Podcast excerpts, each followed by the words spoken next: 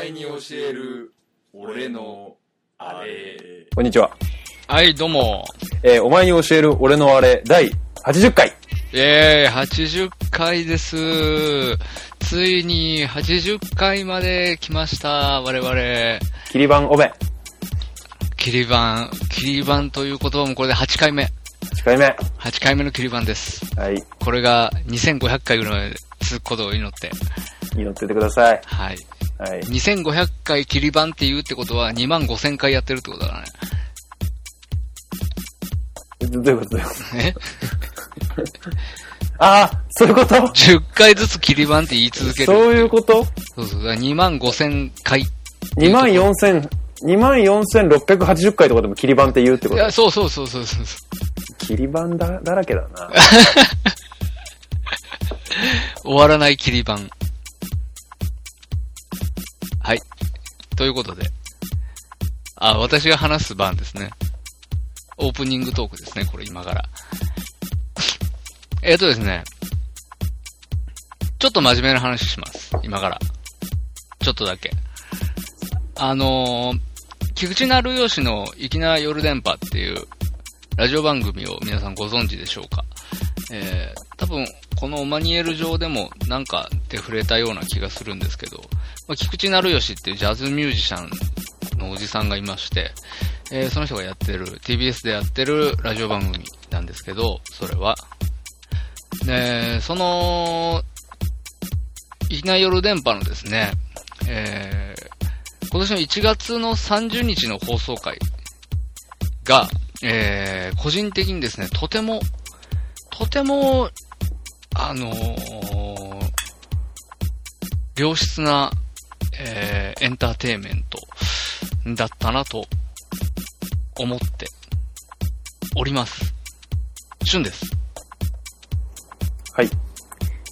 えー最近読みました、えー糸井重里のインターネット的という本がありまして、こちらは2001年に、えー新書としてですね、えー出された本でございまして、えーこちらの、まあ、何が書いてあるかっていうと、えーインターネットに触れて思っていたこと、感じたことを、えー2001年に糸井重里がまとめたことということなんですけれども、その帯にですね、えー面白いことが書いてあります。えーどうやら10年以上経って話題になっているらしい。自分で言うのもおかしいですが、読んだ方によれば、今の時代が予見されているそうです。今っていうのは、まあ、まさに今ですね。えー全部ここに書いてあるじゃないか、なんていう声もいただきました。とえーいうことで、もう2001年の時点で、まあ、2010年代、今がインターネット的な視点からどうなっているかっていうことを、えー言い当てていたという本だということで、こちらの話をしたいなと、ちょっと思っております。ヨータです。はい、えー今回もよろしくお願いします。よろしくお願いします。はい。てかてんてん。あ、待ってたよ。出たよ。ノー、ノーバトだよ。ゲームのバト聞きてー、新しい 回。ゲームノーバト最新更新回聞きたいですね。聞きたい。今、あの人たち3人はどういうことを喋るのか、聞いてみたいですね。聞いてみたいね。あの3人の中で喋る大地さんがね、うん。まあまはい。あ、はい。あ、えー、菊池成吉、いきなり電波。はい、どういう回だったんですか上質なエンターテインメントっていうのは。あのですちなみね、に。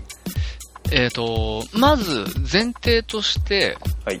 えー今年の1月30日あたり、まあ、1月ですね、入ってから1月の後半あたりでですね、はい。あの、日本中が、えー一時、騒然となっていた、ということがあると思うんです。そうですね。れは、あのー皆さんもご存知、イスラム国による、えーは人質事件はい。というのがありまして、はい。えーで、まあ、その、それについてのですね、まあ、えーことっていうのが、メディアでも散々、あの、日がなですね、えー朝、夜を問わずですね、えー放送されていたと思うんですけども、えっ、と、その、何が素晴らしかったかっていうとですね、いきなり夜電波でも、やはり、その、そのと、あの時にあった状況っていうのを無視できないっていう部分があったんだと思うんです。で、えーその、ああいったことを受けて、菊池成吉っていう人がどのようにアウトプットしたかというとですね、あの、アメリカと日本と、えー中東、ヨルダン、シリア、えーイラク、えーそんなもんかな。の、えーポップミュージックのヒットチャートをですね、えーベスト5を順々に繋いでかけていくっていううん。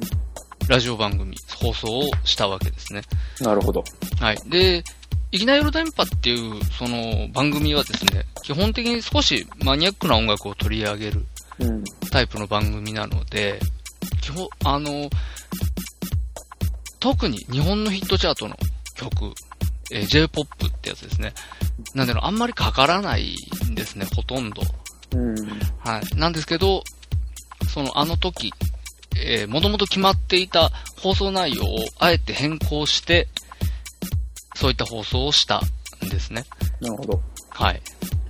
で、その、僕はすごいなって思うのは、えーその、各国のポップミュージックをですね、並列に並べることで、えー見えてくるものがあるっていう着眼点がまず素晴らしいっていうのと、あの、その時にしかやれない、あのー放送、コンテンツだったと思うんですね。それ以外の時期に同じことをやっていても、単純な、その、文化比較にしかならないうん。んですよ。各国の文化比較にしかならないことなんですけど、やってることは。ただその、あのタイミングで、あの瞬間にそれを、そういった放送をやるっていうことで、あの、全く、ただの文化比較とは違う、あの、ものが見えてくるようになるなるほど。と思うんです。それは、なんかこう、こういう意図があるっていうことだったりとか、っていう話をするんですか菊池えっ、先と生は。、直接的にはほぼしないですね。ああ、しない、なん、もう今日はこういうことしますって言って、淡々とでやっていく。やっているっていう。なはるいほど。それは、何なんですかね、その、今、まあ実際に聞いてなかったんで僕わかんないんですけど、そのポええップミュージックを並べて、まあ単純にアメリカではこういうのが流行ってて、日本ではこういうのが流行ってて、まあ中東ではこういうのが流行ってますよっていうこと以上の何かをまあ受け取ったってことだと思うんですけど、ええ柊がええええ、そうそでうだまあ具体的になんか言葉にできることがあればす。聞いてそうみたでいんすですけねど。。やっぱりその、まず、そのポップミュージックっていうものが、えーその国におけるですね、うん。うん。えー一番一般的な大衆に向けられている音楽だっていうことが大きいと思うんですよ。まあそうです。まあはい聞いてる人が国民の多いっていうことあですの、ね。そうそうそうそう。多くが聴いている音楽がヒットチャートに上るわけで。うんうん。えーで、その、要するに、ポップミュージックを聴いている人たち、我々、日本で言えば日本国民、みんなが、うううんえー若者から、まあ、老若男女問わずというやつですね。はい、あのーみんなが聞いているもの、聞いている我々がそこにいるっていうことがあると思うんですけど、うんうんうんそれはアメリカにおいても中東においても同じことだっていうなるほど。ことだと思うんでうんうんうんす。その、で、あれだけのことがあるとですね、その、イスラム国のことがあると、うんうん中東に対してのイメージとか、うんうんうんううんんっていうのが、どうしても、こう、ネガティブな方向に向かいがち。僕らのイメージがってことそう、です我ね々日本人にとっての中東へのイメージっていうのがう、んうんうんネガティブな方に向かいがちになるのは、まあ、致し方ないところがあるかなと思ううんんうんうんです。はい。なんですけど、うんうんあのーその、そういった、えー、なんというか、社会状況の中で、うんうんうんうんはい。えー、あえて、その、中東側にいる、こ、人々というか、中東の方にも、アメリカにも、あの、ポップミュージックを享受している普通の人たちっていうんですかなねるほどね。まあちょっと格好つきってやつですけど、普通の人たちっていうのがいて、みんなそれは、ああいうことがあっても、うん。我々はカトゥーンの新曲を聴くし、中東の人々は中東で流されている、はうん発売されている、あの、新譜をチェックしているな。るほど、なるほど。うんそこに生活があって人がいるっていうことまで、ただ、ポップミュージックを並列に並べた。ただけで、そこまで想像させるだけの力があるっていううん。ことが、ちょっと僕は心が震えたんですね。なるほどね。すこれやっごぱりい、ニュースとかを、だけを見てね、なんか、まあ、イスラム教全体に対するイメージみたいなうん、ものが動きそうになっていたと思うんですよね。うんなんか、うまあ、日本で、例えばイスラム教の人が、こう、何か活動をしたりだとかっていうことも取り上げられてましたし、うんうんまあイスラム教全体に対するイメージが、まあ、ネガティブな方にっていうところで、でも、その中東にも、まあ、普通僕らみたいに普通に生活したしてる人たちがいるんだよっていうことを案に、そう。僕らがそここに思いを馳せることができるっていそうう機会を提供してくれたっていうことなんですかね。なのかなとうん思って。で、それが、やっぱり、あのー我々が、その、今回のようなことがあっても、うん思考する、その、糸口になるんじゃないかという気が。がして、粋ですそねこ、。それが素晴らしいんだなって思う。粋ですね、菊池成い吉。そうなんですよ。粋な夜電波ですね。粋な夜電波なんですよ。そうそうそうやっぱあの時ってね、こうメディアに出てきて、あれに対してね、どうこう言う人がいて、それがね、交渉の、に対して、こう、まあそのなんか、ね、政府と、政府が交渉を一生懸命してる中で、うんうんこういろんな人がいろんなことを勝手にメディアを通して言ううんうん。っていうことが、まあ、若干国の中でこう、乱れが起きたわけですよね、そのそせいうでで。すね。あの、それって、多分、まあ、向こうの人たち、イスラム国の人たちからしたら、まあ、うん思う、思うツボっていうやつで、そうね。うん。なんかこう、押し黙ることも必要だったのかなっていう気が、なんとなくしてるんですけど、うんうん。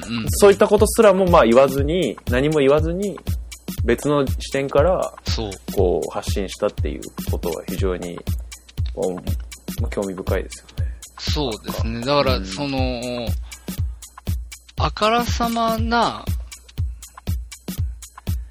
なんというか、直接的なことって、時に思考停止を生むじゃないですか。うん。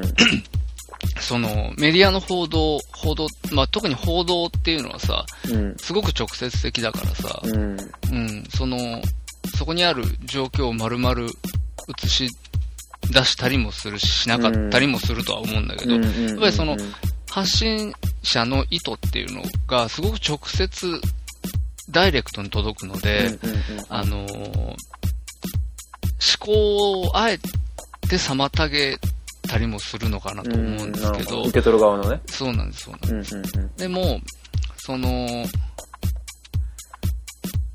ものすごく広い思考の余地を残しつつ、それでいて、あのー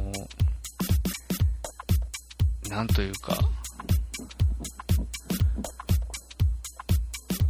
うーん、でもやっぱりそのい異様な、非常に異様なことをしてるっていう意味ではメッセージ性強いよね。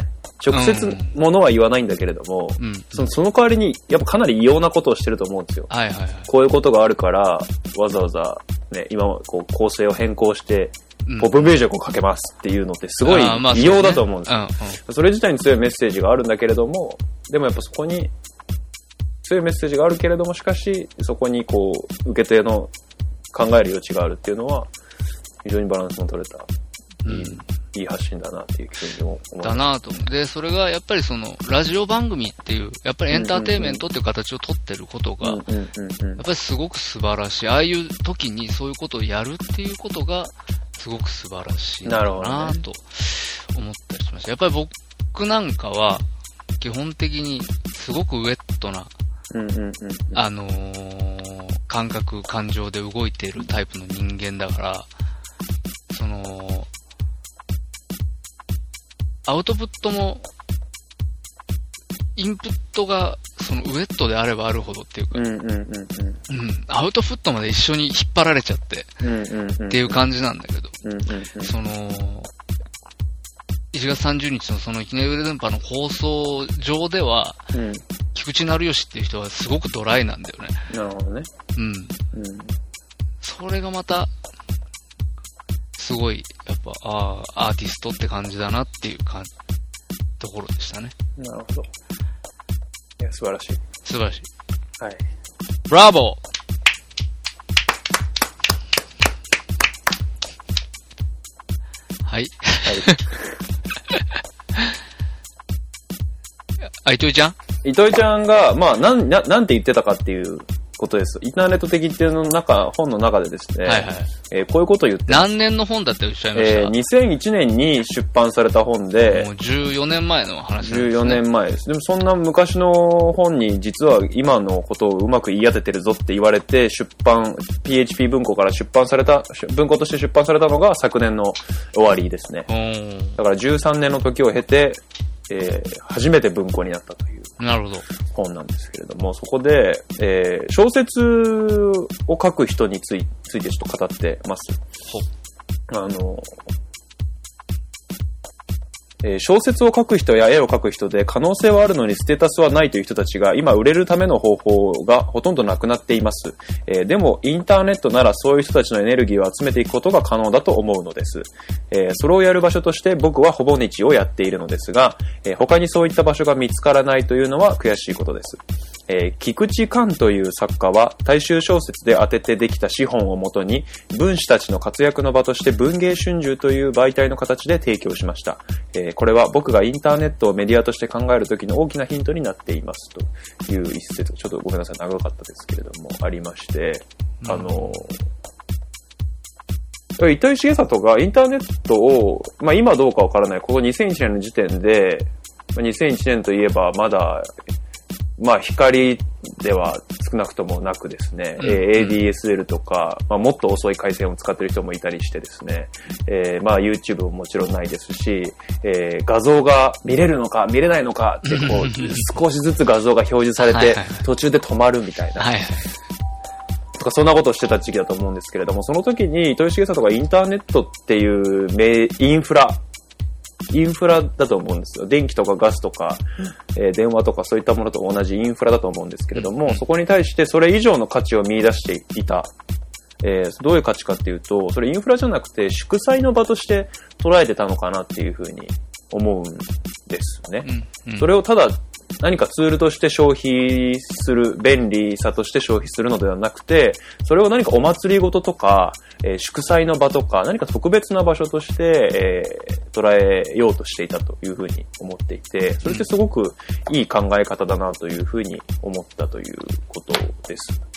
えーまあ、インターネットとインタ、この本のタイトル、インターネット的って言うんですけれども、うんうんこのインターネットとインターネット的っていうのを、車とモータリゼーションをですね、引き合いに出してちょっと定義してるんですけれども、えーつまりインターネットっていうのは、えーくむる車と同様に、まあ、道具そのものを指すと。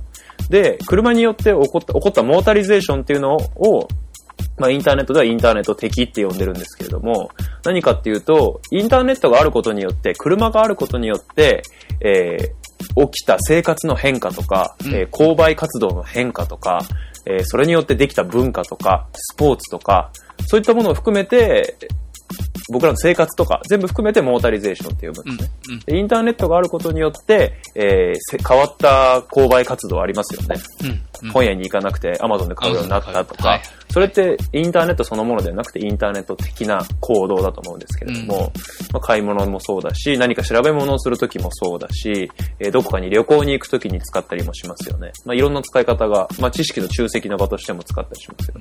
まあ、いろんな使い方があると思うんですけど、えーとにかくその、インただ車を車として、ただ便利なツールとして消費するのではなくて、車を使って、まあ、F1 というすごく、うんまあ、非常に高尚なスポーツっていうものがあって、今でも世界中で楽しまれてると思うんですけれども、そういうふうにこう、何かツールを、こう、特別な楽しい、面白い、特別なものとして扱うことによって、えー何か価値を生むことができないかっていうことを考えてるっていうのは非常に面白いなと思っていて、うん僕自身、あの、非常にこう、インターネットただの便利なツールとして消費しすぎてきているところがあるなというふうに思いまして、うんうんまあ、大学でこう、まあ、論文書いたりとか調べ物したりとか、まあ、仕事もまあインターネットに関わる仕事をしているので、まあ、非常にそうかなり消費している方だとインターネットを消費している方だと僕は思うんですけど、うんうんうんやっぱそそこに対する危機感みたいなのも同時に持っていて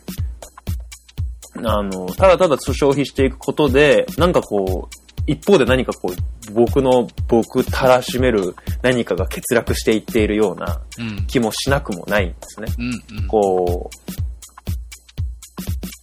う、極端な話、全部モータリゼーションになったら人間の足が退化するみたいな話とかあるじゃないですか。はいはいはい。まあ、それ、そう、的なことがインターネットでも起き起こり得るだろうというふうに思ってて、なんか、そういう当たり前のツールじゃなくて、こう、祝祭、お祭り、特別、そういう存在で、としてインターネット的なもの、インターネットと付き合っていきたいなと思っていたところに、この糸井重里の本ですよ。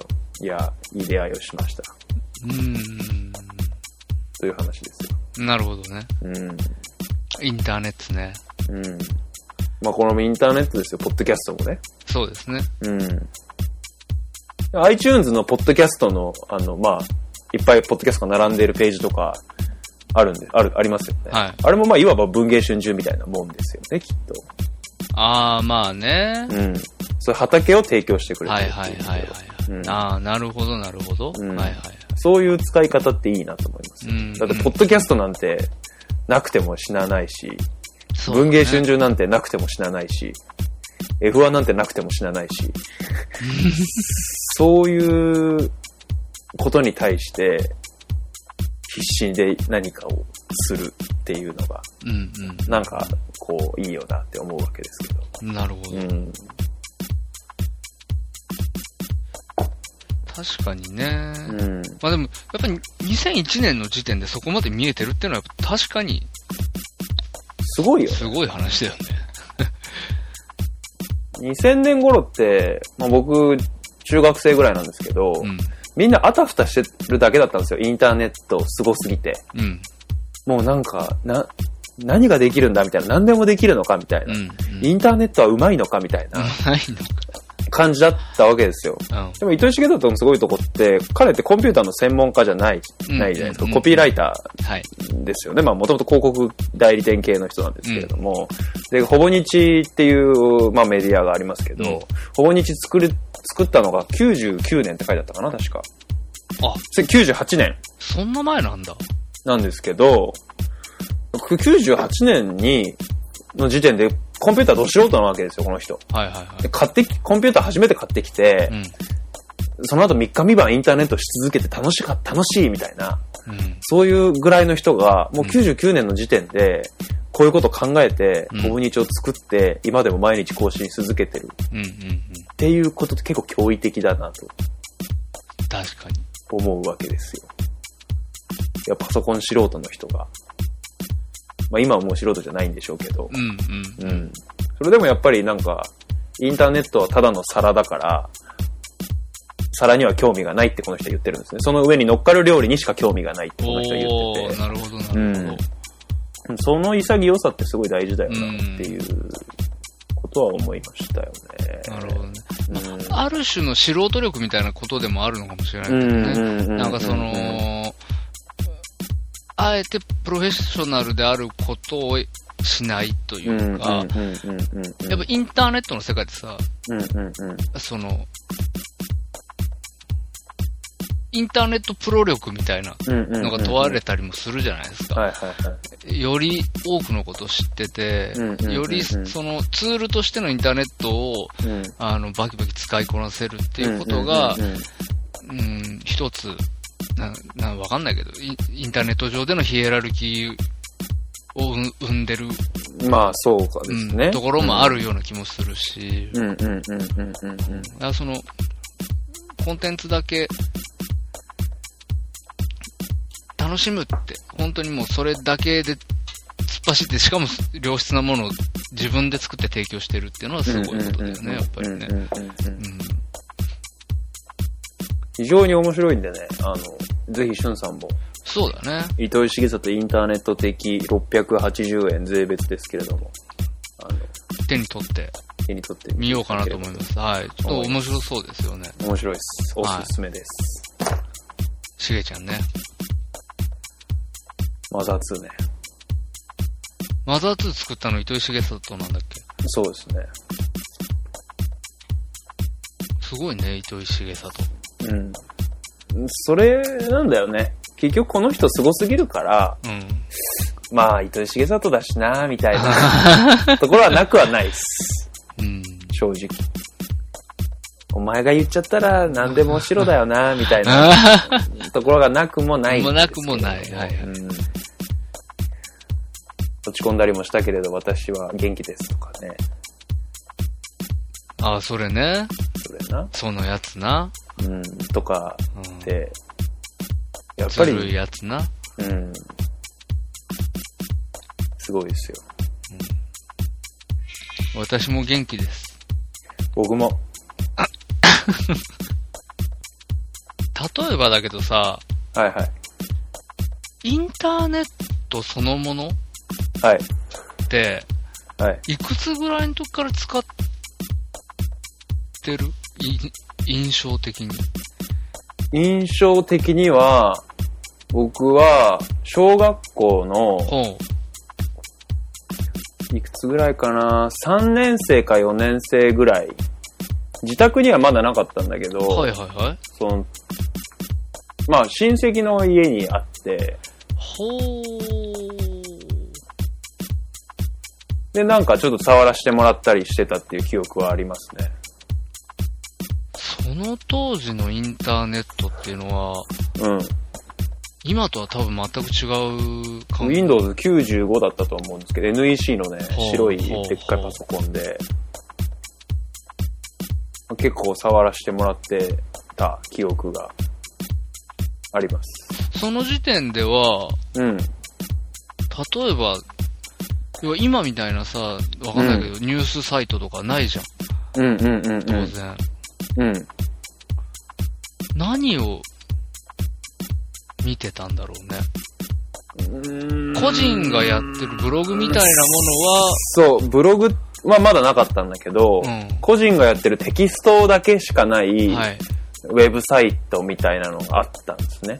はいはいはい、はいうん。それはなんか、まあ、詩小、詩的な文章を載せる人がいたりとか、うんうん何かこう、本当に原始的な掲示板みたいなものになってて、あ、掲示板とかね。情報交換がされてたりとか、っていうのは、はいはいはい。あー BBS なんていうのが、そうですね。あそうれですかいうことですね。ああ。うん。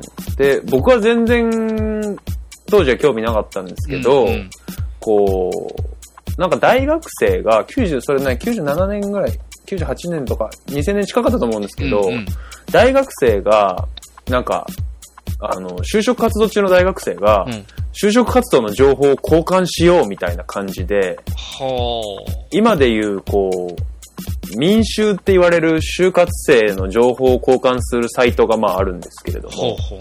あの、それの、なんか、原型に原型に近い近いようなものを始めたらしいみたいな話が、当時、なんか噂になってましたねう。ーん。まあ、使う人は本当限られてたんですけど、んまだインターネットを。だけどやっぱりその情報を遠いと距離を縮めて、北海道の人と沖縄の人が情報交換できるみたいああ。な。うん。まだ、まだ本当に95、6年の話ってことね。そうだね。っていうのはなんかうっすら記憶にありますね。ああ、そう。うん。私はその頃多分インターネットすら知らなかったんじゃないかな。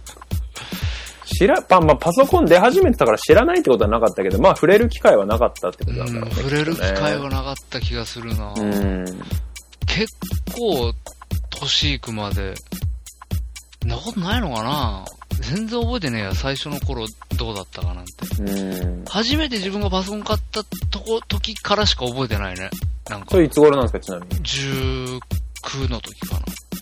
ゆうく。 19か20歳どっちかだね。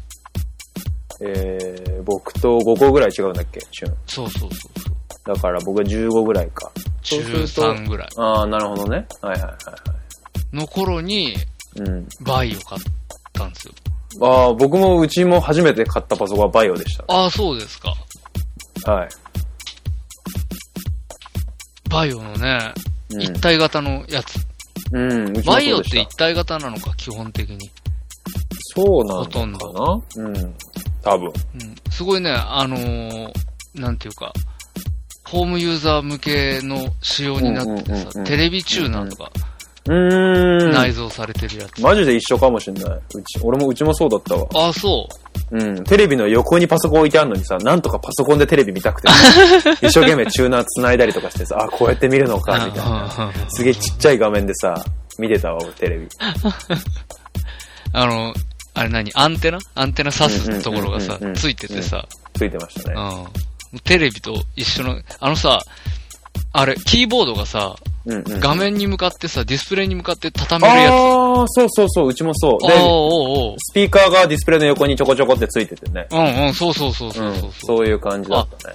そしたら本当にほぼ一緒だったかもね。同じかもね。それ、俺も多分、うちに初めてパソコンが来たのは、中学校、小学校ぐらいかな、中学うん時期はちょっと前かもしれないけど、うんうん多分似たようなモデルのパソコンが来たんだとえ思う。ー、うん。そうか。だ俺ね、インターネットしたくてってんじゃないんだよね。まあ、厳密に言うと、まあ、インターネットししてたからあれなんだけど、ヤフオクやりたいだけだったんだよね。あー、なるほどそれね。しか目的なくて。だから、未だに、俺がちゃんとインターネットとかパソコンをうんうん活用できないでいるのは、うんうんうん動機が、最初の時点での動機が、うんやっぱり、インターネットやパソコンじゃなかったっていうことイでンターネットそのものに対してじゃなくそうて、やっぱその上で繰り広げられてるインターネット的なものに対しての、そういうことだよね。インターネット的なものに対してうん。の欲求が、っていうのがあるから、あったから、うんだからその、あんまりこうシステムにのめり込んだりとかさ、なるほそどね。のツールにのめり込む、そういうことにはなならないんだよね。うん。まあ、ある意味、健康というか、純粋というそかうなっていう気はしなくもないけどね。うん。そう。僕はやっぱ音音楽が、ですかね、やっぱ最初は。音楽。うん。ウォークマンに、ウおォークマンって MP3 ウォークマン。 MP3 ウォークマンね。うん。を出始めぐらいの頃に買ってもらったのが非常に記憶に残ってますね。 MP3 のウォークマンってさ、うんライブラリの構築とかどうしてするわけあれ。え、パソコンでやって、だから。パソコンで自分でプレイリスト的なものを作成して、それを突っ込むみたいなあの、あ、iTunes 的な、もの名前が、忘れちゃった。うん、なんかソニーのね、独自のものがあって、あであるんだしかもまだ当時は MP3 じゃなくて、なんかソニーの独自の企画のへー形式に CD を焼いて、はいはいはいはいはで、それを、CD を焼いてじゃないか。えっい。インストールして、あの、あのまあ、録音してパソ変コン換に。しで、て、それをその MP3 に入れるっていうことをして、音音楽を外で聴く。しかも大量の音楽を MD なんかよりもたくさんも持ち歩けるっていうところには、非常に感動してましたね。それいくつぐらいの時、うんそれが10、だ俊が買ったって言ってた15とか、中学校終わりぐらいのそ頃うか中学と生の時かも。すでにそういう感じなんだもんね。え、だったねちょっと待って、ウォークマンさ、うん。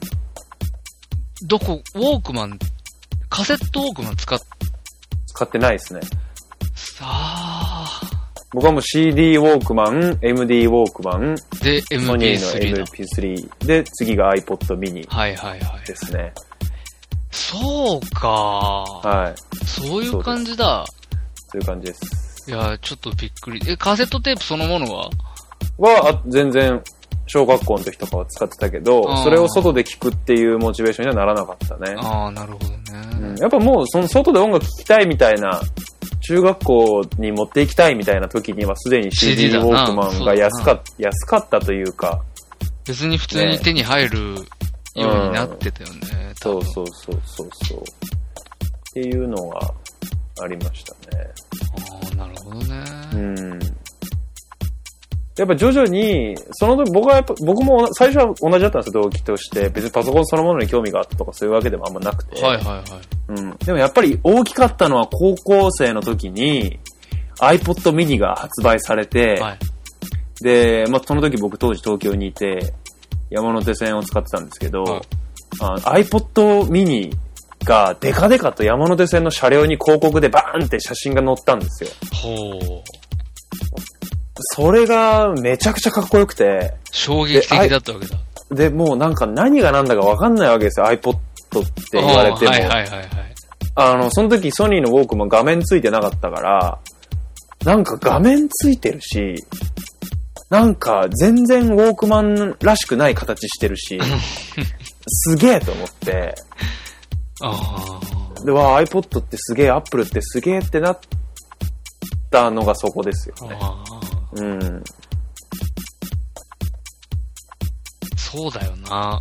そうです。 iPod mini ね。しかもミニでしょ。ミニって、もう今企画存在しないでしょ。今はもう全然ないです。僕、未だに当時の iPod mini、いろいろ iPod その後買い替えましたけど、んあの、金色の iPod mini だけはね、使っまだて持るってます。使ってはいま せん。うんうん、持ってるだけですけど。でももうバッテリーを交換し、ほう。なメモリーの量を改造して交換しとかしながらね、へえ、たまに今でも使いた、使いたい気持ちにはなります。そうなんだ。はい、使いませんけど。あの、そういえば iPod ってさ、うん、ま、古いから1点じゃないだろうけど、うん、私は iPod ナノから使い始めたんだけど、はいはいはいはい。最初期の、あれ、第2世代とかだと思うんだけど、ナノうん、うの。ん、うんのナノと、うん、今の、うん、うん、例えば iPhone っうん、うん、うん。て、音が違うんだよね。ああ、そうなんですか出音が。あんまり聞き比べたことないですけど。多分、多分というか、まあ、ほぼ間違いない話だと思うんだけど、うん。気のせ気のせいなのかなそれ当然 iPhone、今の iPhone の方が聞きやすく、聞き良くなってる。いや、あのね、なんとなく音の質だけで言うと、うん、その古いナノの方が、うん。俺の耳にはよく聞こえるんだよ。ああ、そうなんだ。うん、不思議なんだけど。うーん。なんでだろうなって思うんだけど。まあ改良されてってる、いい方向に改良されてってるような気はす、するけどねう。ん。うん。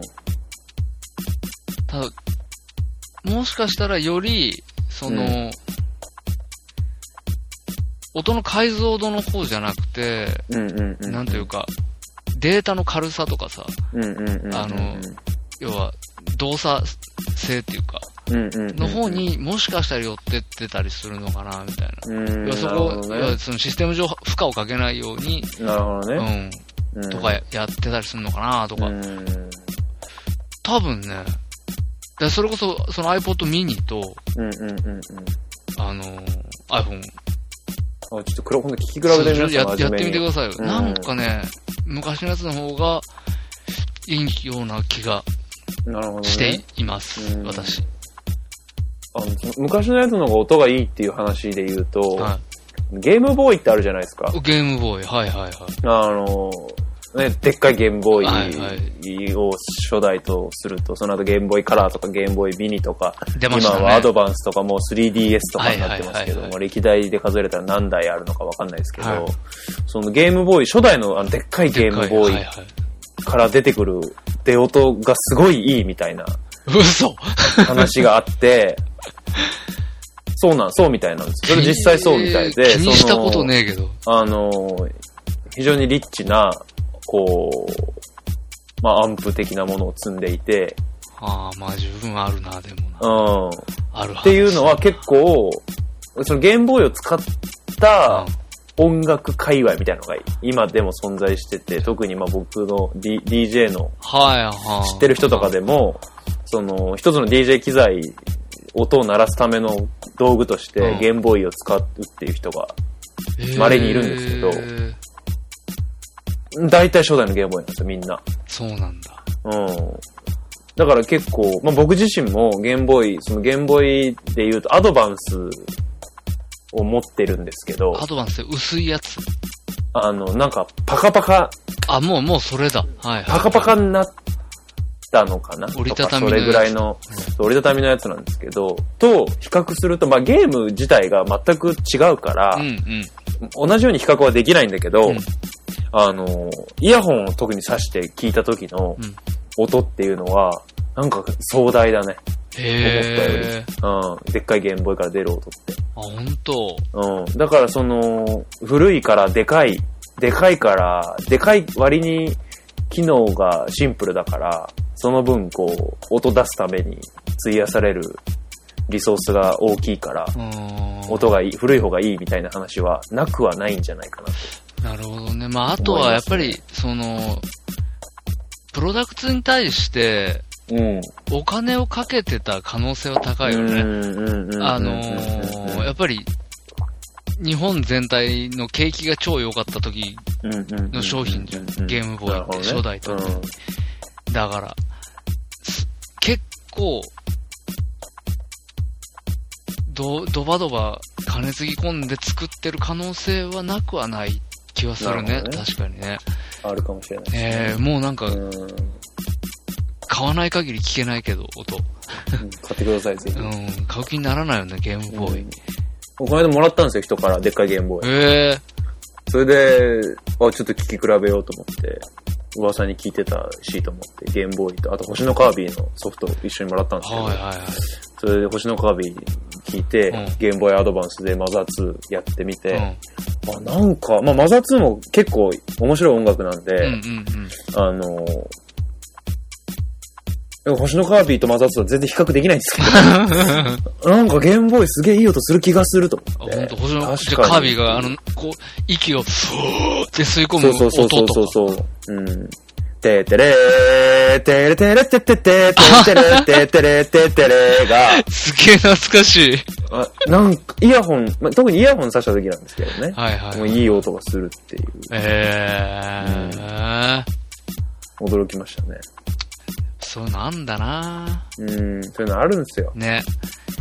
やっぱりそういうのがあるから、うん結局、オーディオマニアっていうものが存在するんだよね。結局はうんうんその、一番最新のものが一番良ければさ、本当にね、うんうんうんその、物理的に、本当に一番いいんだったら、んみんなが最新のものに走っていってもおかしくなういんけうんど、うんうん。結局、て、その、立ち止まってる人たちがすごく多い世世界だからさ、オーディオ。世界うまあ、その、一番新しいものが一番いいっていう人たちもたくさんいる世界だけどさ、んうんうんうんうん。やっぱり、その、この時代のこれっていうところを追求する人たちがうんうんたくさんいるっていうのは、やっぱりそういうことなんだよね。やっぱうん室温の、多分時代によってね、その音の、あれが違うんだろうけど、傾向というか価値観がねそうそうそう。うんここの音を伸ばしてるとか、そういうのあるんだろうけど。でなんか、なんかで読んだんだけど、ジャズ好きの人が、やっぱオーディオ部屋みたいなのを作っていて、こう非常にこう音の吸収とか、うん音の跳ね返りとかをもう非常に計算していて、うんスピーカーの位置はもちろんのこと、こうスピーカーの大きさとか、うんあとは部屋のこう干渉材はいのはい。奥とか、こう、え、いろん、変なと、変な位置にブロックが置いてあったりとか、こう、かなり計算されていると。うんで、そこで、まあ、インタビュアーが、うんじゃあ、ここ、だどこがベスポジなんですか音楽を聴くのに。はんで、ベスポジはここですって言って、まあ、部屋のある位置を指さすんだけれども、でも、一番いい音が鳴る状態っていうのは、部屋に誰もいない状態だって言うんですよ。要は自分が音の邪魔になる。 もう究極かと思って。 音をな鳴らした状態で部屋を出る。で、今一番いい音が鳴ってますって言うらしいの。それを聞くことは誰もででききなないい。。すげえ。すげえアンビバレントな感情。うん、もうえなんかね、なんかそこまで行くとちょっと、どこに向かってんのわかか、なんみたいよなくわかんないけどね。うん、なんか、金集めることだけが趣味みたいになっちゃってる 人みたいな気もしなくもないんだけれども、あんまりいいなとは思わなかったんだけど、うんその人見てて正直。でもなんかそういう人もいるぐらいの、すごいね。非常に深い世界ですですよね、オーディオ。まさかまさか。私が邪魔っていう。そうそうそうそうそう。やっぱね、音吸収しちゃうから人間、うん障害物だそうと。そうそうそう音にとってのそうそうそれなんだって話だよね。うんなるべく吸収はさせずに反響だけさせて、いい位置に音を集めるっていう。集めあ、ー完全にこう一点に集まってるんだけど、その一点に俺がいると邪魔だから 誰っていう、なんだそれ。でそこにマイク立てて、うん。録音して、うん。それをヘッドホンかなんかで聞いたら、それ結 局さ、じゃあアンプにヘッドホンさせて聞きゃいいじゃんっていう話になりますから、それは。 堂々巡りですから。っていう話になっちゃうじゃんね、それっうて。ん、うん、うん。じゃあうんどうやって聞くのって話になっちゃうよね。まあでも、要は、人ありきでは、うん、うん。っその、そのセッティング、その状態、そのポジションが最高だってことだね。ていうことらしいですね。うん。まあ、妥協案っていうことですようね。ん、私っていう、 私がいることはもう、うん、変態か。うん。うん。いや変態ですよね。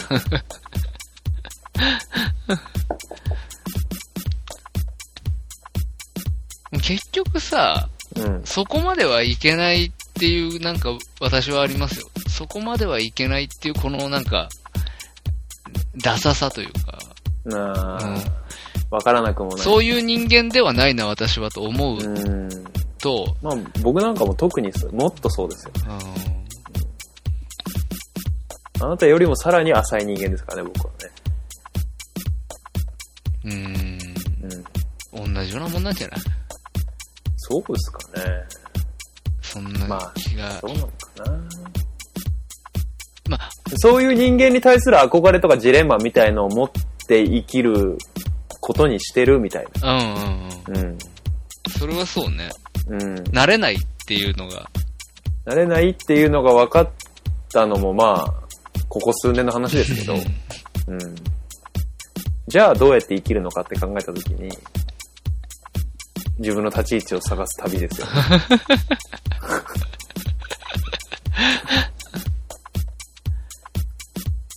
なんかこう、より多くみたいなさ、うん。ヨダさん特にそういうとこあるじゃないですか。多くを楽しむっていううんうん。方向性の人じゃないですか、あなうたん。うんって。うんうんそれってさ、うん。うん。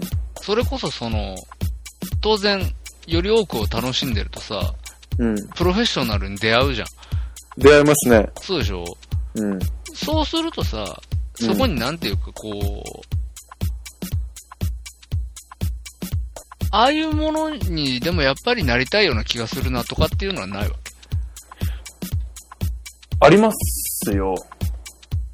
その、完全に一点突破型のプロフェッショナル、まあ、うんうんうんうんいわゆる変態うんうんうんうん。みたいなものに、うんうんうん。本当になりたいし、このジャンルならなれるかもとか、そういう、そのなんか、そういう感覚っていうのはないわけ。なんかね、いや、さっきも言ったように昔はあったんですよね。はいはい。でも今は、そういう人がいて、じゃあ自分はどうなのどういうた人なのっていうことの方が面白いなと思いますね。うーん。つまりそういう人が一点突破してる横で、じゃあ僕はその一点突破の人にお茶を汲んであげようみたいな。 お茶を食ってあげるとか、っていうことの方に面白みを感じ始めてますよね。あーうん。いろんな出来事を経ることで、なんかそこに対して、完全にそこに、憧れはもちろんありますよ。うん憧れはありますけど、そこに対して自分も進ん、同じベクトルで進んでいこう、進んでみようっていう気持ちにはあんまりならない。うーうん。ん。なるほうど。ん。例えば僕なんかからしたら、シュンはやっぱジャズである程度突破してってるように、僕なんかからすると見えるわけですよう。ん。じゃあ何すんのかって言ったら、旬が面白いって言ったものを聞いてみようとか、はいはい。旬が面白いって言った本を読んでみようみたいなところで、それをこう、上、上、上積みをすくってるような状態ではあるんですけれども、でもそれをた、ちょっとでもすると、やっぱり全く知らない人よりは、より、と、話すと、話ができるようになるうんうんうしん、ちょっと知ってる人とも、たくさん知ってる人とも話ができるようになるし、要はコミュニケーションのツールとして、自分の一つの、なんかこう、アイデンティティになるし、っていうのはいいなと。思ってますねあーなるほどね。うん。確かにね、そのコミュニケーションのツールみたいなところに、うん。あなたは重点があるのかもしれないね。そうですね。結構。うん。いろんなことやりますけど、やっぱそこが大きいのかなっていう。唯一写真とかカメラだけなんかそういう意識あんまりないなっていうおーのはなんか自分のいと特例的なはあはあ部分なんですけど、じゃあより純度の高い趣味にになのかなるのなっていう、に出会ってよかったな、非常にというふうには思ってますね。えいや単純に、やっぱ写真は撮って自分で見てっていうだけで、単純に豊かな気持ちになれるので、えうんうん、そこにあんまりこう人とのコミュニケーション、まあもちろんコミュニケーションありますけど、それを重視してない自分がいるなっていうふうに思うんうで、んうん特殊な例だな、自分の中でもとは思いますね。そうなんだ。じゃあ、あんまり、そんなにその、なんて言うんだろう、写真のこととかで人と語り合ったりとか、うん。別にそんしたいとか思ったりはしないわけだ。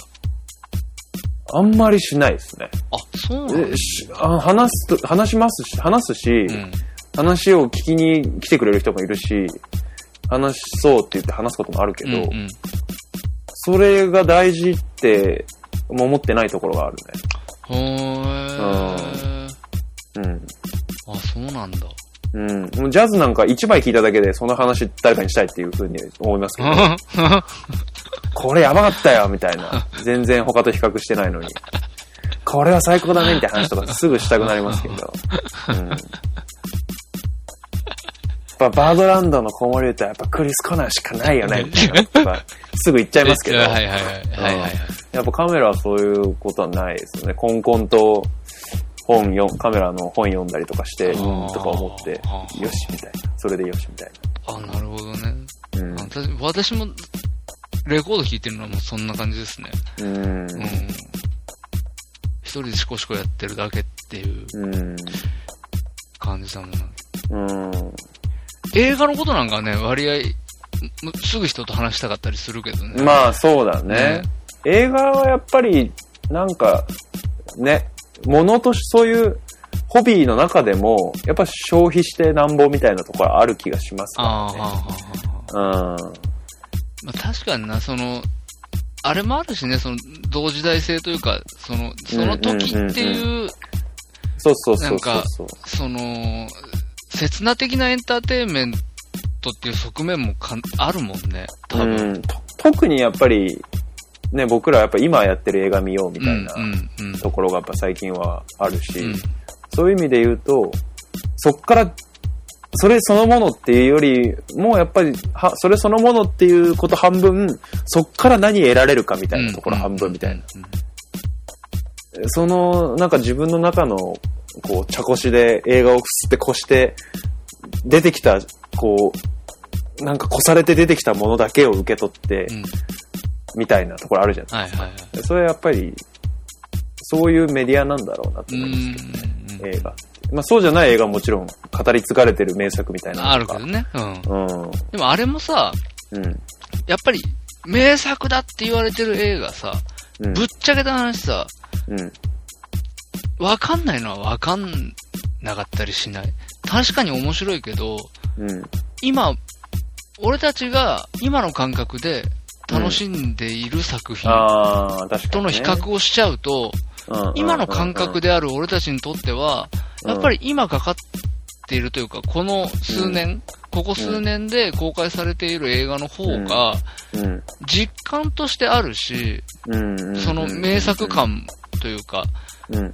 うんん、すごい映画だ感もあるけどな、みたいな。うんうんうん。要は、その、わかんないけど、うーん、プラトーンみたいなさ、もうんうんうんうんう、うん、もろないうん戦争映画をさ、うんうんうんうん。あの時代に見た人たちにとってもさ、そうんうんの、文脈がずーっと続いてきて、それこそ戦後からうんそのうん70年代を経て、うんうん。っていうタイミングでボンってあれが、ああいう映画ドンってくる時の衝撃みたいなのが多分あると思うんですよね。。そうだうねん。だけど、後追い的に、オラが、その、0年代ぐらいに、うん。プラトーン見ようかなと思って見てみても、うん。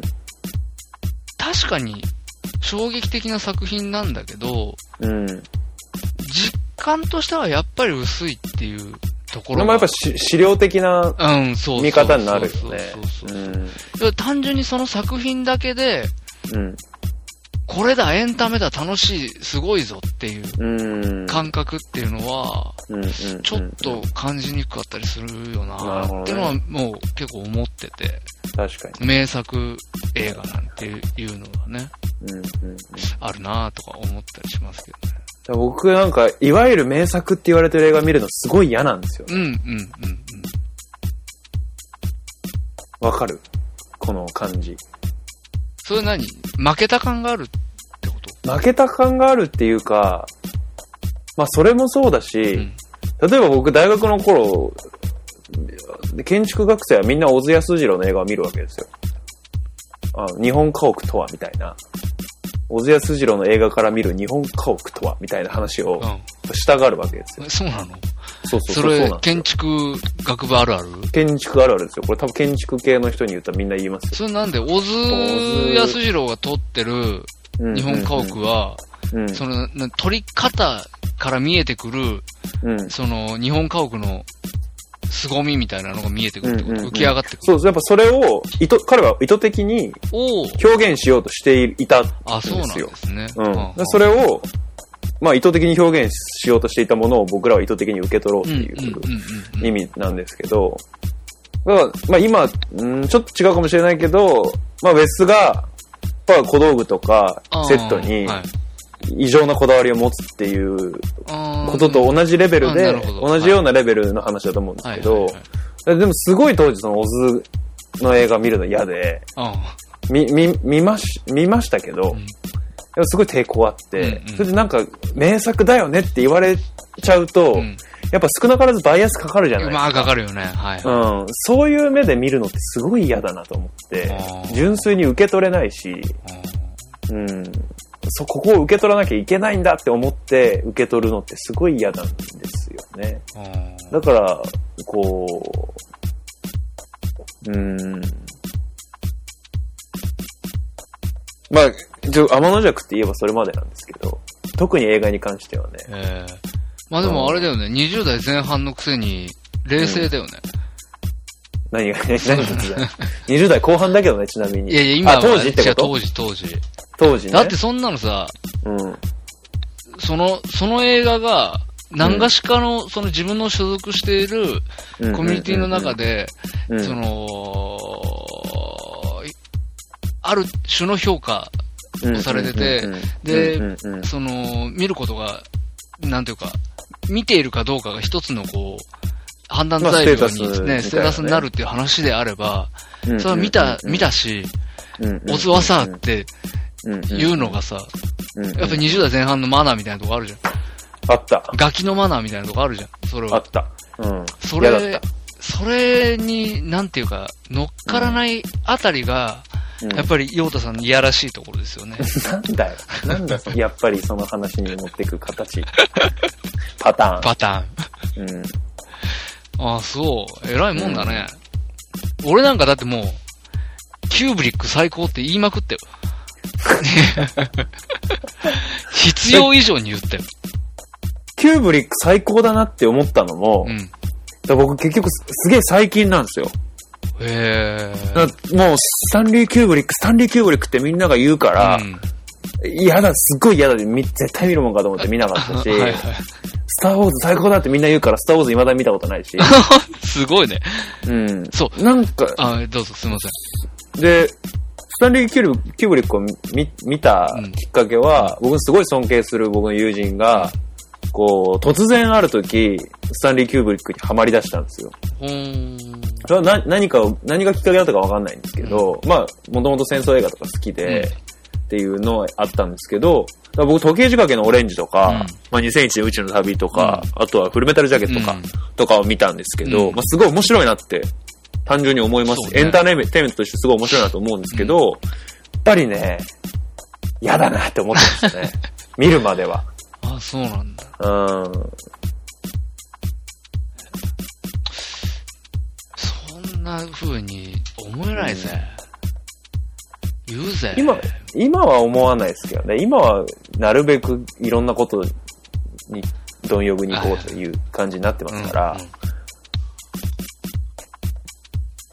そんななんか、小津安二郎なんか見るもんか、みたいな。あーまあ、尖ってたんだよね。小田切城見ろよ。あー揺れる見ろよ、みたいなね。って言って、浅野忠信見ろよって俺に見せるっていうね。思ってましたね。いやいやいや。でも確かにさっきさ、スターウォーズって言ったじゃん。スターウォーズなんか本当にさ、うんうん。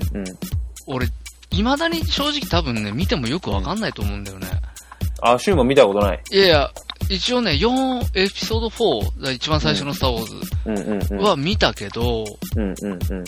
3回ぐらい俺見たけど、うんうんうん。やっぱりよくわかんないというか、うん、これが、やっぱあれってもう同時、時代なんだよ、絶対。スター・ウォーズが、うん。これだけの評価を得て、まあまあ、それは楽面白いのかもしれないけど、確かにその、なんて言うんだろう、こう、ルックとかさ、うんうあんだ、けね、その物、おおもちゃとかさ、うなんだかんだいろんなものが出て、全部ね、売れてっていう、そういううんうんうんうん。ものも、だけど、やっぱり、うんうんうんスター・ウォーズ以降の、うんうんその、スター・ウォーズから、その、インスパイアされてできてきたものだったりとか、うんうんうん、あのーそういう文化をさ、一通り経験してきている後でスター・ウォーズを今見ても、うんうんうんうんあのー全くその、初めてスター・ウォーズをその時代に見た人たちと同じ評価はまあまあ無理なわけじゃん、基本的に。うんううんんし、やっぱりその、SF 映画っていうのもさ、うんうんあのー、俺ら映画見るようになった頃なんていうのはさ、もううん全く違うスピード感も何もかも、うんううんんうん違うものになっているからさ、うんうんうんうん、やっぱりスター・ウォーズって見るとさ、遅いんだよね、とにかく。ああそうなんだいろんなことが遅い。えーえーって俺は思ったの。おっほどせー、なんかこう展開もダラダラしてるし、うんなんか、うーん、あーあー。いいねえいいねスター・ウォーズ・ディスいや、ディスってんじゃないんだ って。いねなんていうか、それはもう、じ、時代のものだから、ううんん、あのーなかなか、こう、同じようには乗り切れないところがあるなって思うんうんだよね。その通りだと思いますうん、そうそうそう。だからやっぱ今のものを見て、うんあのー批評するっていう姿勢うんの方が面白いんじゃないかなという気はしますね。確かうにんね。やっぱ調理法が決まってるんだよねおお。調理法が決まってるものよりもさまだ決められてないものうん。の方がさ、やっぱ、おもろいし、単純に。やっぱ調理法を決められてるものに対して、決められた通りの調理をしていくのは、まあ、もうちょっと先でいいかなとうん。うん。思うよね。うん。なるほどね。うん。こうやって、例えばもう、もう嫌だからなるべく僕、スター・ウォーズの情報ってシャットアウトしてるんですけど、うん。あの、まあもちろん友達で好きな人もたくさんいるし、うん。だからやっぱ情報だけは入ってくるわけですよね。嫌でもね、うん耳にするわけです。アナキン・スカイウォーカーの話だと か、うん、っていうのはわかるわけですよ。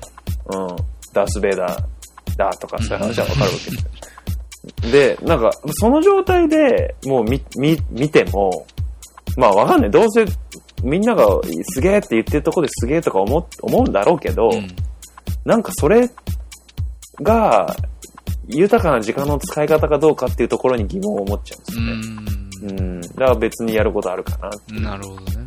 うふうにね。だからそういう調理法が、まあ今となっては同じように名作と言われてるバックトゥーフューチャーは、うんうん。やっぱり幼少期にそうたまたま親父が見せてくれたっていうんうんう、うん何の調理法も知らない状態で、俺がバカみたいな状態の時に、こう、ビデオが擦り切れるまで親父が見てたっていうのは、すごいありがたかったなと思いますよね。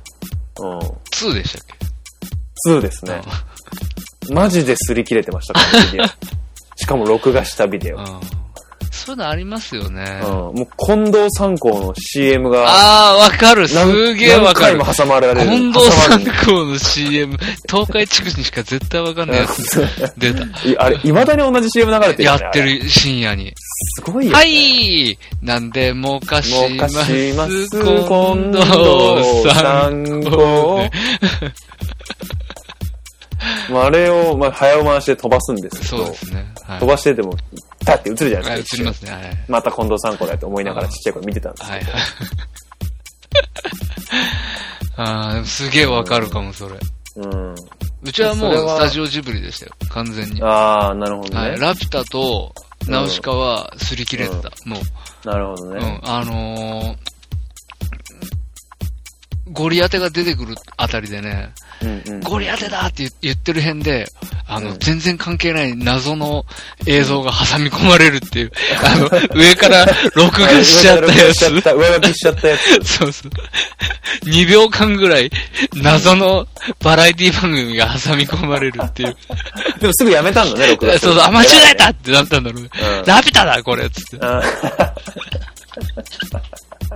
ちゃんと爪折っとかないと。そう、折っとかないとう。永久保存版にしとかないと。影響のもしとかないと、うんあれセロテープ上から貼るとまたあそうででききるるよよううににななる。そうそうそうそう。そうそうそうそう。う懐かしい話ですよ、懐かしいよね。うん胸が熱くなるよね。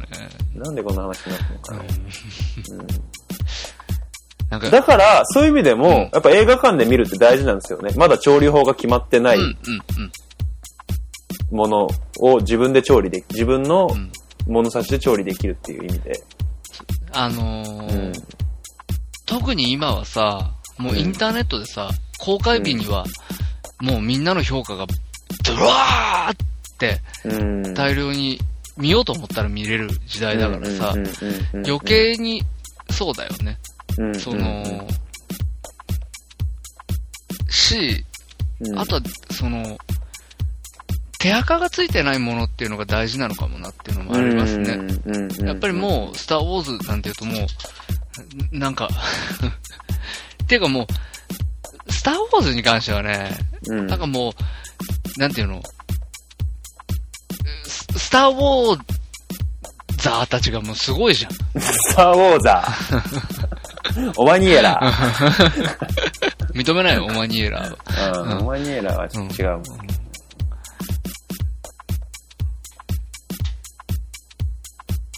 おまに、おま、スター・ウォーザーたちがさ、うんうんうんうんもう、す、すごいじゃん、もう、こすりまくってさ、もう、なんかもう、それ、スター・ウォーズの話してんのか、おうんスター・ウォーザーたちの話してんのか、もううんうんうんう何、んみたいなさ、うん、なんかもううすごいんだけど、文化化してるからさ、んうんも、うん。いうすごいんだけど、や、すごいと思いますよ。そう。だからやっぱりなんか、温度差がすごいんだよね。だから、うん。彼らと、わなるほどね私の間の。もう3次会ぐらいまで行ってる飲み会に知ら ない辛さみたいなのはありますよね。そうそう。それは、いけないわ、もうっていうね。そうそうそううん。こっから追いつくの厳し厳しいいななっってていいううね。うん。朝になっちゃうな、みたいなね。うん。しかもその日は、休みの日だったみたいな。そうそうそう休みで一日家にいてゴロゴロして、で、ああ、なるほど、で、ね。今、おい、お前、お前4時間行くけど、どうだ、お前今から来るかって9時ぐらいに電話がかかったみたいな。ううんん、いやいやちょっとこのままそれはうんいやーみたいなみたいな感じもあるよー、ね。うん、あるあうる。んだからいろんな意味、いろんな側面がありますよ。うん。うん。いろんな側面があります。いろんなスター・ウそォーうズに踏み込めないのは。そうそうそう。うん。そうだから今新しくかかってる映画ってのは本当にうん。手垢にもまみれてないし、うんう。ん。僕見るときはね、多分こっそり見ますよ、スター・ウォーズは。誰にも言わずに。うん。うん。もう見たとか言わない、多分。見ても。うん。じゃあもううん、感想とかもないわけだ、も。ないないうない。言わないんだ。うん。だってこういう感想抱きそうっていうのもうわあるもん、俺、すでに。じゃあそれ、それだけ言っといてよ、じゃあ。いやいや、それは言わないよ。見る前の、うん。い見た後の感想やそれは言わないけど。は、そうなの。うん。やっぱな。うん、やめとこう。見るのは。まだ。しばらくな。もうちょっと寝かせて。うん、うん。寝かせてもいいことない気がするけどね。うん。うん。今、多分ね、やっぱね、うん子供自分に見ることが大事だとは思う。うん、それな。特にああいう映画は。うん、大人の自分の子供が生まれたら何の映画見せるか、何の映画をこすり続けるかっていうのはね、結構大重事大な問題、ですよね。大問題だと思うんでうすん。よ。うやっぱ俺、ジブリ擦られたせいで、ん。ある程度の時期までは、うん。なんとなくその余韻を引っ張り続けてたとこあった気がするもん。うん、うん、うんうんうんうん。うん。だからといって自分の息子の宮崎駿が引退した今ですよ。うん。自分の息子、娘に対して、うんジブリラピュタをこすり擦るのはね、こするのはやっぱ酷だと思うんですうよ。ん。しかもさ、うん。今度こ、俺らが、俺が擦ろうと思うとさ、うんどうしても風立ちぬも擦らなきゃいけなくなるわけじゃん風立ちぬをこするのはちょっとうねん、ガキに風立ちぬ幼少期擦ってもしょうがねえしね。しょうがないですね、それは。しょうがないよね。うん。かといってやっぱね、ちょっと、うん、ダージリン急行とかこすってもね、何もささ響かないと思うんですよね、響子か供ねにえ、もガキにはね。ガダージリン急行響かないよね。うん。そう思うとやっぱり難しいですよね。難しいね。うんやっぱ今最高だ、た今最高だなと思ってる、例えば、シリーズものとかもまああるじゃないですか。うん、はいはいはい。もうそういうのもなんか結構、なんですか。わかんない。ダイハードとかさ、うん。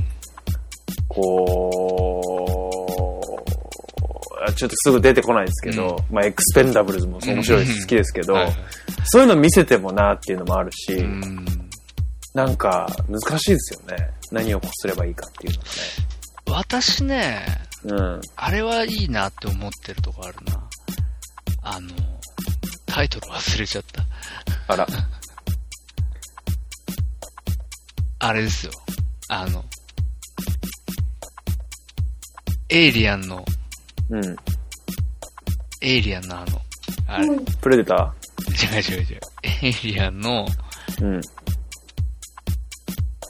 あれあれ、エイリアンっていう名前じゃないんだけど、エイリアンの最新作のさ、あれなんだっけね。タイトル。ダメだ、出てこない。うん。え、エイリアンシリーズの最新作ってことですそうそうそうそう。あれ多分続編あるんだよ。あー、ダメだ。タイトル出てこない。あえー、このバカ頭。リドリー・スコットですリかドリースコッそトのままですか何ですか最新って。なんだっけ。こういう時のインターネット。そうなんですよう。ん。この速度感たるやだよね。うん。まあやっぱ僕はエイリアンだとエイリアン3が好きですけどね。言ってたよね。うん。プロメプロメテウスですかあ、そうそうそうそうそうそうそう。そういうこと。あれ、なんかプロメテウス結構わけわかんねえみたいなこと言ってなかったっけ、シュン。いや、わけわかんないとこもあるんだけど、うん。でも、面白いんだよね。なんかミイラ取りがミイラになる的な話でしたっけミイラトリが、ミイラトリがミイラになるっていうよりも、うん。まあ、それに、まあ、近いっちゃ近いのかな。なんかその惑星探査みたいなことしに行ったら、うんうんうん思っても見ないような、うん。うんその、ものに出会っちゃって、うんうん。で、びっくりした状態で終わってんだよね。うん映画はえー、っていう。何って、主人公たちが、登場人物たちが言ってるとこで終わってるんだよね。なるほどね。うん。で、いやいやいやって言って追いかけるところで終わるの。だか続編ある。ら絶対あるんですよ、プロメテウなるスほは。どね。プロメテウスはすっげえ面白いよね。うんプロメテウス、だからプロメテウスからエイリアンに遡って見せるみたいな。なるほどうね。ん。それどういう子供になるんだろう。ビビるだけだと思う。うん。あのーうん悪影響だよね、多分。うん。うん。そうだよね。難しいですね。子供に何の映画見せるかももそうだね。これはちょっと、でも、あれですね。うん一向の価値ありですね、これは。そうですねはい。今度なんかやりましょうか。子供に。うん。見せるあ、いい映ね。画そうだね。うんどういう、あの、風に育っていくのかっていうことを想像しながら。でも想像しながらねうん。。うん。いいね。それいいね。じゃあまあ、今回はそんな感じですかね。はい。